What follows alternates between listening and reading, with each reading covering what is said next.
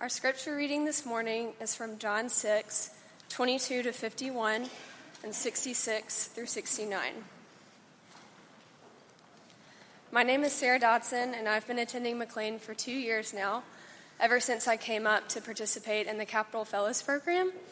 And since then, I continue to be involved in the Fellows Program and various other youth and young adult initiatives throughout this church. On the next day, the crowd that remained on the other side of the sea saw that there had been only one boat there, and that Jesus had not entered the boat with his disciples, but that his disciples had gone away alone. Other boats from Tiberias came near the place where they had eaten the bread after the Lord had given thanks. So when the crowd saw that Jesus was not there, nor his disciples, they themselves got into the boats and went to Capernaum, seeking Jesus.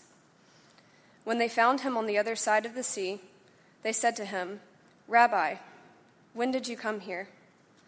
Jesus answered them, Truly, truly, I say to you, you are seeking me, not because you saw signs, but because you ate your fill of the loaves.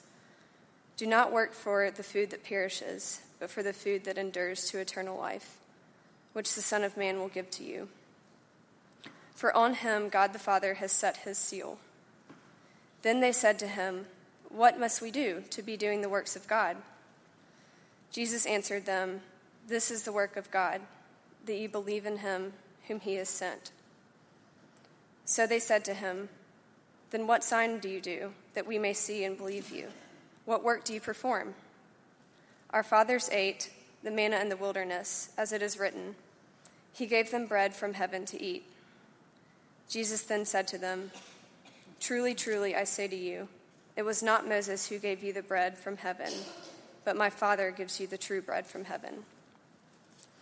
For the bread of God is, the, is who comes down from heaven and gives life to the world. They said to him, Sir, give us this bread always. Jesus said to them, I am the bread of life.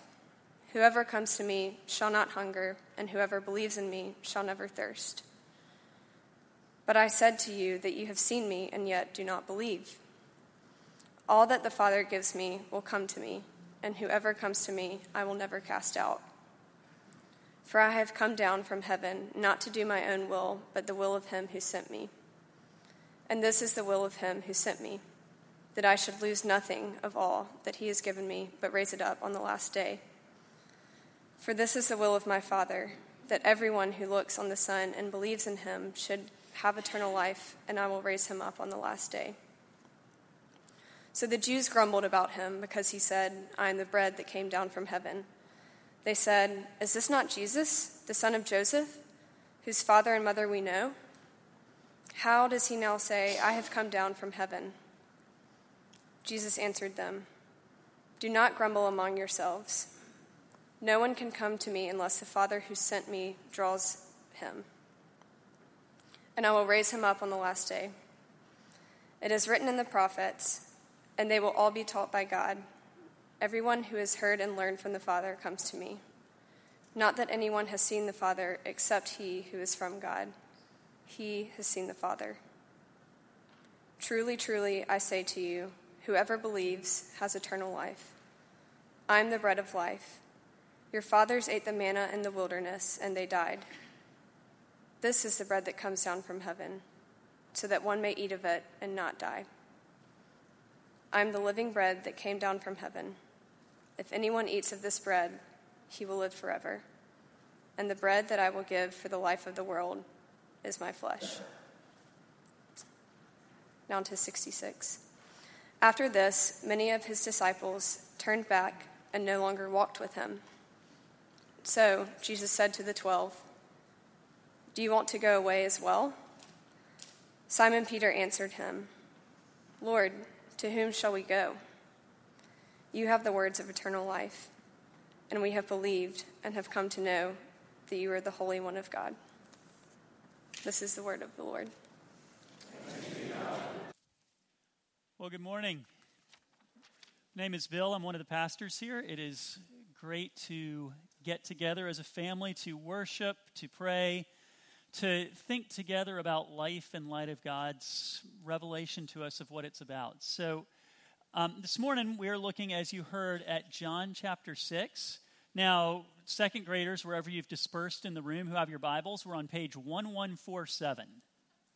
And while you turn there, let me remind you that everybody in this room needs to become like you for what we're going to do to make any sense.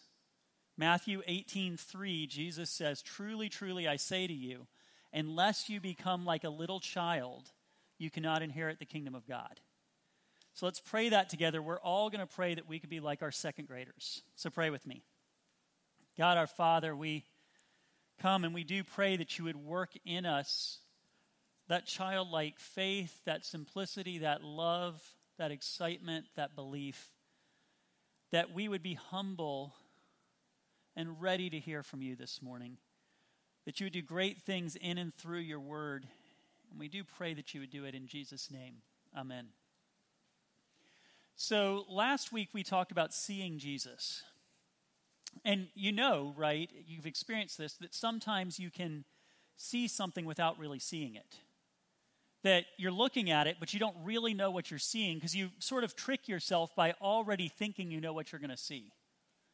Um, Kids, have you ever had a time where your parents start talking to you and you're pretty sure you know exactly what they're going to say, so you hear them talking, but you don't actually listen? Of course you have, because you're kids. And by the way, kids, have your parents done the exact same thing to you, right? Where they hear you talking and they're pretty sure they know what you're going to say, so though they hear you, they don't really listen. Of course they have, because they're parents. Now, it's frustrating, but we forgive each other, we move on. It's the way it works. It's easy to be hearing but not listening. Well, sight can work the same way. You can be pretty sure you know what you're going to see, and it means that you don't actually see the thing that's there. Um, this is what happened to me about 10 to 12 years ago in this regard. I was down in Georgia where I grew up, staying with my parents. My sister back then had this German Shepherd that was just huge. He stood about here. He was 115 to 120 pounds. Um, she lived in a very, very small walk up in New York, so she named him Bartleby, which, if you've read Melville, you know why that's funny. But Bartleby, I'm an early riser. My sister is a stay up late, sleep late. So I walked down one morning. It was a cold morning for Georgia. It was in the upper 20s. I decided to go out and get the paper off my parents' driveway he nudges the door open, and I'm like, oh, you want to go out, don't you? And he goes straight to the door. So we go out. I wander across the driveway to pick up the paper. I pull it out of the bag. I'm sort of looking at it. He runs up into the ivy to do his business that dogs do. And no surprise, because I knew he loved to sort of bite on sticks and wrestle with sticks and fetch and everything. So he comes over with a stick, and I absentmindedly put my hand down. And he puts into my hand a great big, long, frozen poop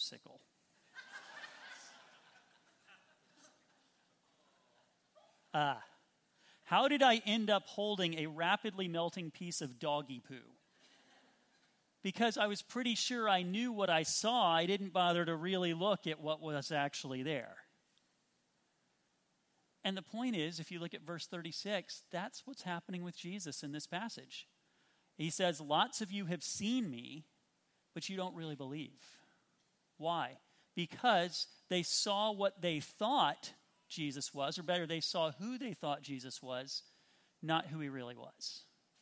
Um, it's very important to understand this passage to notice that it follows almost right on the heels of the feeding of the 5,000, one of Jesus' most famous and important miracles in his ministry, the one that shows up in all four of the gospel accounts. And so in verse 24, all the people there having seen Jesus take five loaves of bread and two little fish. By the way, if you weren't here in August when David Stevenson preached this passage, he absolutely preached the covers off his Bible. So if you were gone on vacation, go home, eat lunch, and then go to the church website and pull up that sermon because it was amazing. And all the people who actually lived through it thought, tummy's full. This was amazing. This was great. We know who this guy is. He is mir- he makes miracles work. He feeds us. We're hungry for more. Verse 24, they go looking for him because they'd like a round two. And when they find him, Jesus surprises them by saying, You guys came after me looking for the entirely wrong thing. You're here because you just want another full tummy. But that's not what I'm actually here for. And he introduces sort of the controlling metaphor of the whole passage this idea of bread. And that there are two types of bread. You might say earthly, physical bread and heavenly bread. And he says, You came looking for the one, but the real reason I'm here is the other. I'm the bread of life, the bread of eternal life. Uh, let me, let me say something. If you're here as a non believer this morning, first thing to say, we are really glad you're here in our family. Welcome. We're glad you're our guest. And then let me ask you this question Who do you come in thinking you're going to see when you see Jesus? Do you come in thinking he's a legend? Well, to be honest, even any, pretty much any reputable historian says, no, that's not true. There was a man named Jesus. So then the question is, who is he? Do you think, oh, he was just some miracle worker? Or do you think he was some fool rabbi who got himself killed by the Romans? Or do you think he was delusional? Whatever it is you come in thinking, this is who Jesus is, this is what I'm going to see, let me ask you to consider whether you're not seeing right. Because Jesus says he is the bread of eternal life. Now, if you're a Christian this morning, let me speak directly to you and to me. We know the words we're supposed to say.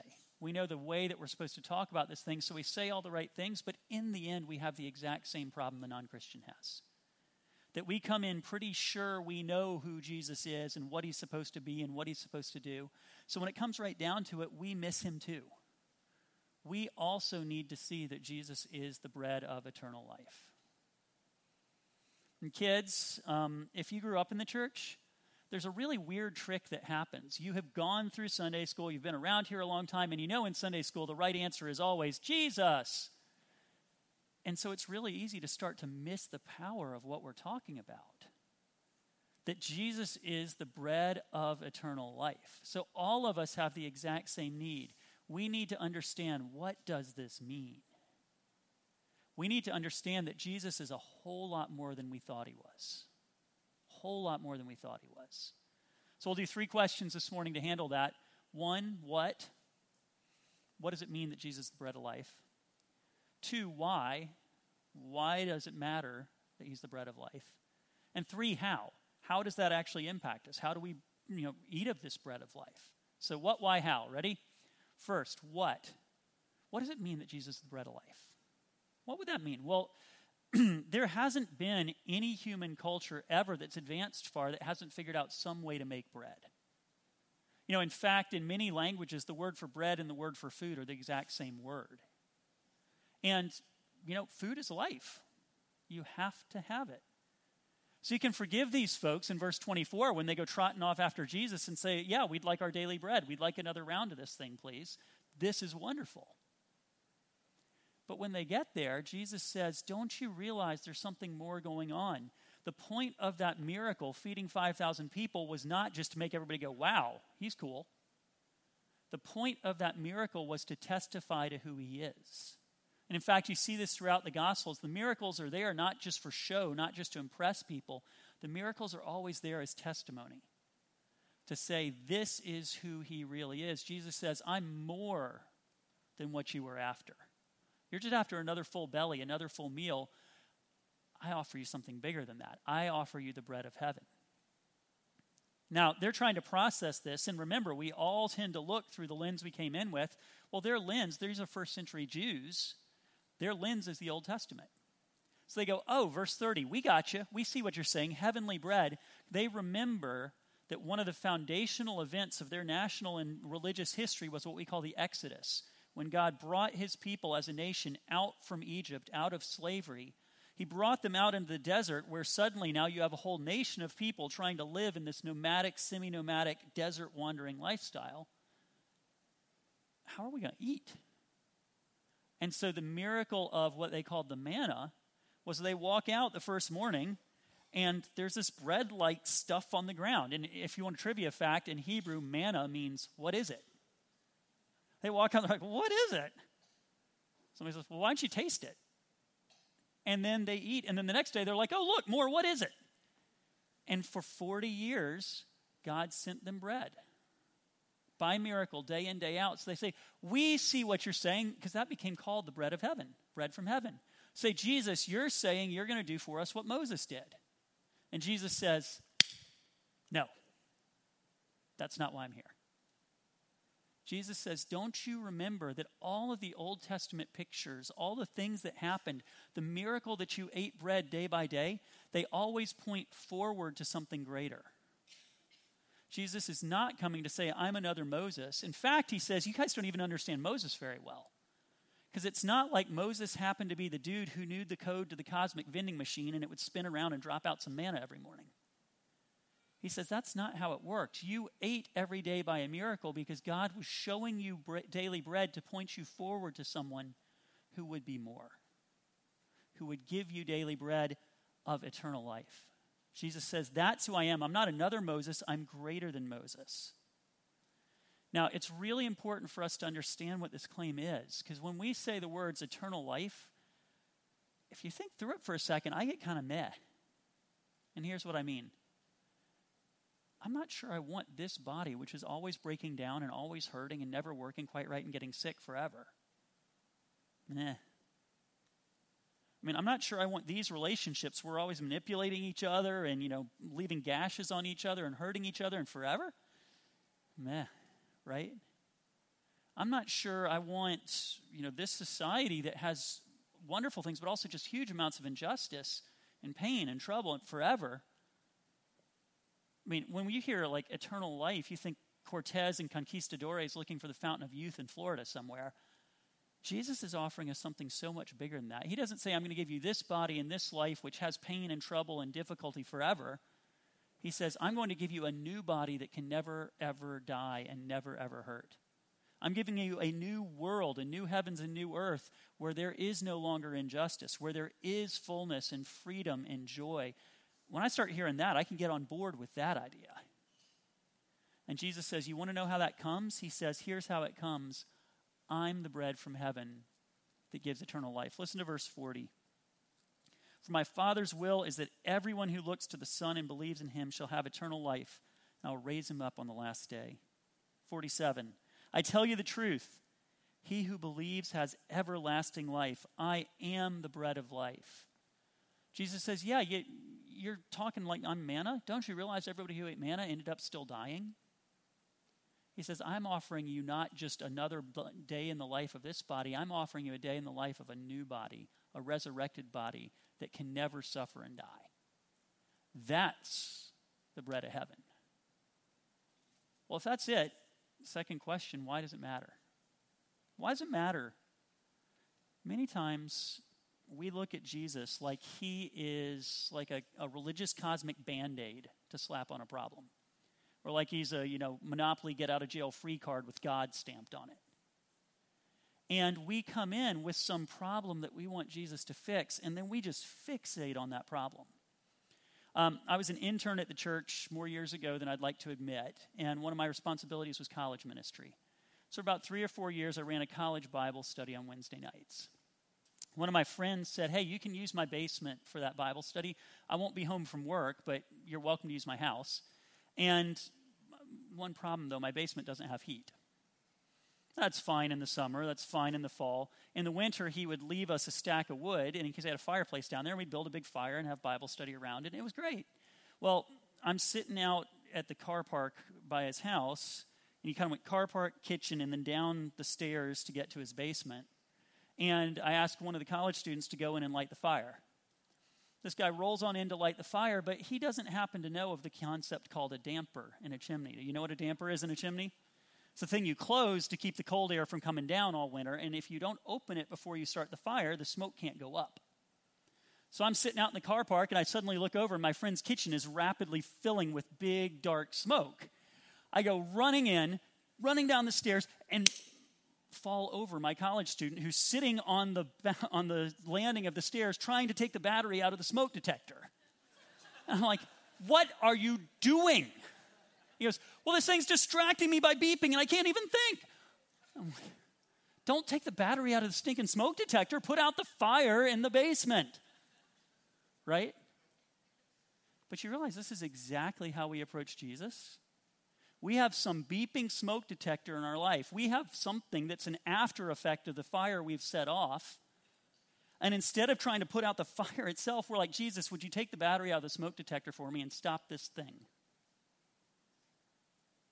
and look, Jesus might, but he says, I came for something much bigger than taking the battery out of your smoke detector. However, that works, whether it works in troubles in your job, troubles in your school, troubles in relationships, he goes, I'm here to put out the roaring fire of sin in your basement that's causing all the rest of this. And the reason it's so important to say that is so many people that you meet, particularly if somebody grew up in the church, walks away from his or her faith, and then someday they come back and you meet them here. Often they're here because they lit a fire somewhere and part of their life is just starting to blow up and the smoke detector is beeping away. And look, we really pray that God will take away whatever the effect of sin is in our lives and in your life. And we really pray and we will walk along beside you in troubles in your marriage or in troubles in your job or in troubles with your kid. We will do the very best we can to walk beside you and all that. But Jesus says, I'm here for something bigger than that. Simple fact is, he might fix those things, but it's also true in this life, he might not. He hadn't promised he's going to fix those. It's not faith to believe something Jesus never promised us. And, and to be kind, but, but direct, Jesus never promised you that you're going to get married. Never promised you you'll find a spouse. You know, he never promised you you'll find another job or get into that college or even any college. And now, statistically, you probably will. But it's not faith to insist on something that Jesus never promised us. He promised us that He's going to put out the raging fire of sin in our lives. But if we start holding Him to other things, then people walk away in disappointment because they say, Yeah, I thought He was going to fix my job, and my job still stinks. I'm out of here. Why is it so important that we understand this? Because otherwise, we're misunderstanding what He came to do. He came to take away the sin of the world. Which leads real quick to the third question. You know, well, if that's what the bread of life is, how do I, how do I get it? And, you know, even at the limited level these guys are catching on in verse 33 and 34, they say, well, you know, we like what you're selling, Jesus. How do we buy? And he'd already told them back in verse 28 and 29, he said, This is the work of God to believe in him that God the Father has sent. This is the work of God to believe in him who takes away the sins of the world. What's, what do you do to get it? How do you get it? You believe. But believe what? Right? Remember, people tend to see what they think they're going to see. And so, verse 42 and 43, these folks say, wait a minute. We know you. We knew your daddy. We knew his daddy. You, you made the carp, you made the kitchen table in our kitchen. You know, Jesus, you're a pretty good carpenter, but you're getting a little flaky on me now. I don't know where you're going with this thing. And when they really start to realize what he's saying, they start being like, push back. Jesus, we're going to go find the nice men in white coats with the jacket that ties the sleeves in the back, and we're going to go have a little discussion, okay? Because you're getting really weird on me here. They push, they say, I'm not so sure about this. What do we believe? Well, Jesus actually says, He says, I am not just the dude who happened to grow up in Nazareth. I am God Himself incarnate. We believe that Jesus Christ is the Son of God made incarnate born of the Virgin Mary. That's who we believe he is, not just our code to get a cosmic meal and get a Big Mac and a Whopper because we'd like some food, not just our daily miracle. We believe he is God incarnate. But it goes further. Look at verse 51. He says, I am the bread of life who gives my flesh. Now, that's a weird answer. I teach my kids not to use the word weird, but it's the best word here. In fact, if you look at the passage part we skipped just because of the time, everybody else is a little confused by this. They say, How can this guy give us his flesh to eat? Yuck. That's gross, Jesus. That's just all creepy and all. I'm not, I'm not in on this. But a couple years later, you get the sense of what it is because he would hang on a cross, crucified, giving his flesh to be the bread of eternal life for his people, paying for the sins of the world. What do we believe? We believe is God incarnate, born of the Virgin Mary, suffered, crucified, died for the sins of the world descending into hell, feeling all the wrath of God for sin, so that that's what it would take to put out the fire of sin in our world and in our lives. That's who we believe he is. But then, you know what? This isn't the last time somebody's going to misunderstand who Jesus is because they think they know what they're seeing. Look at the end of this book, the book of John, chapter 20. By chapter 20, Jesus has been killed, he's been crucified, he's died for sin.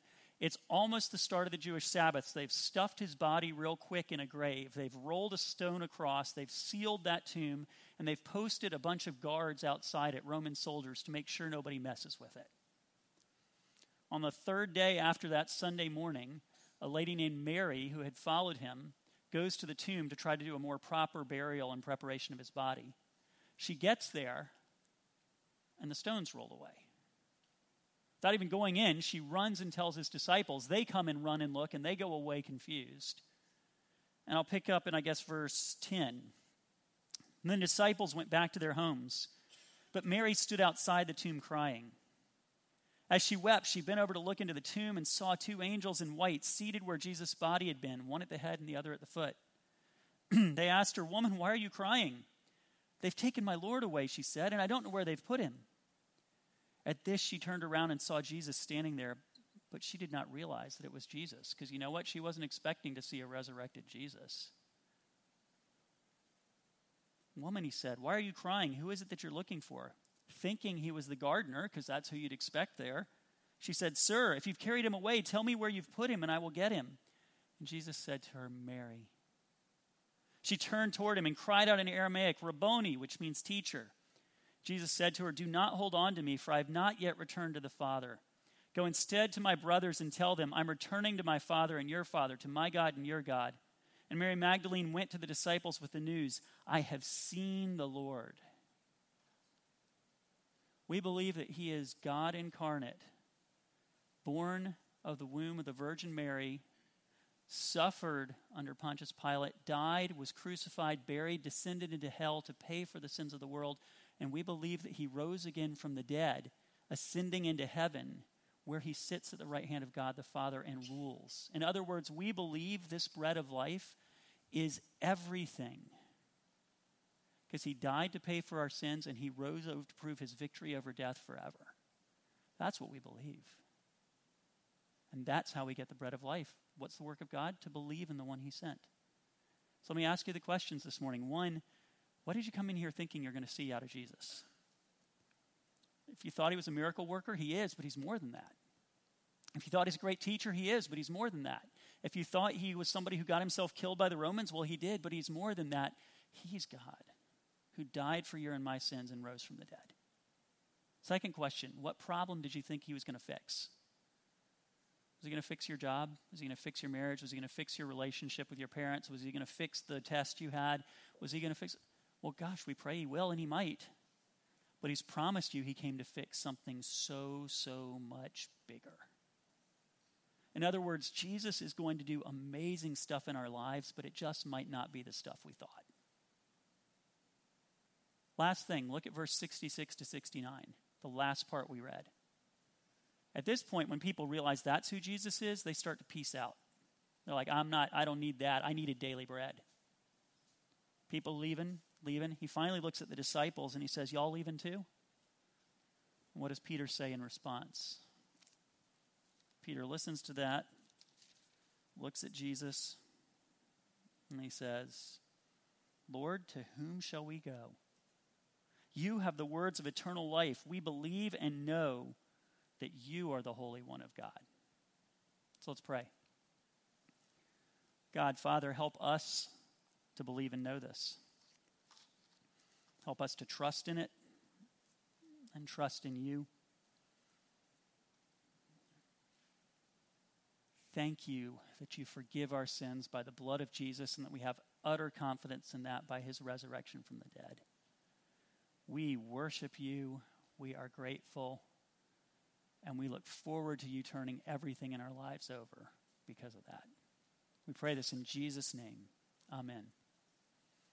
Would you stand with me? And in light of all that, let's confess together what it is that we believe, using the words in our Apostles' Creed which Christians have used for centuries and millennia together.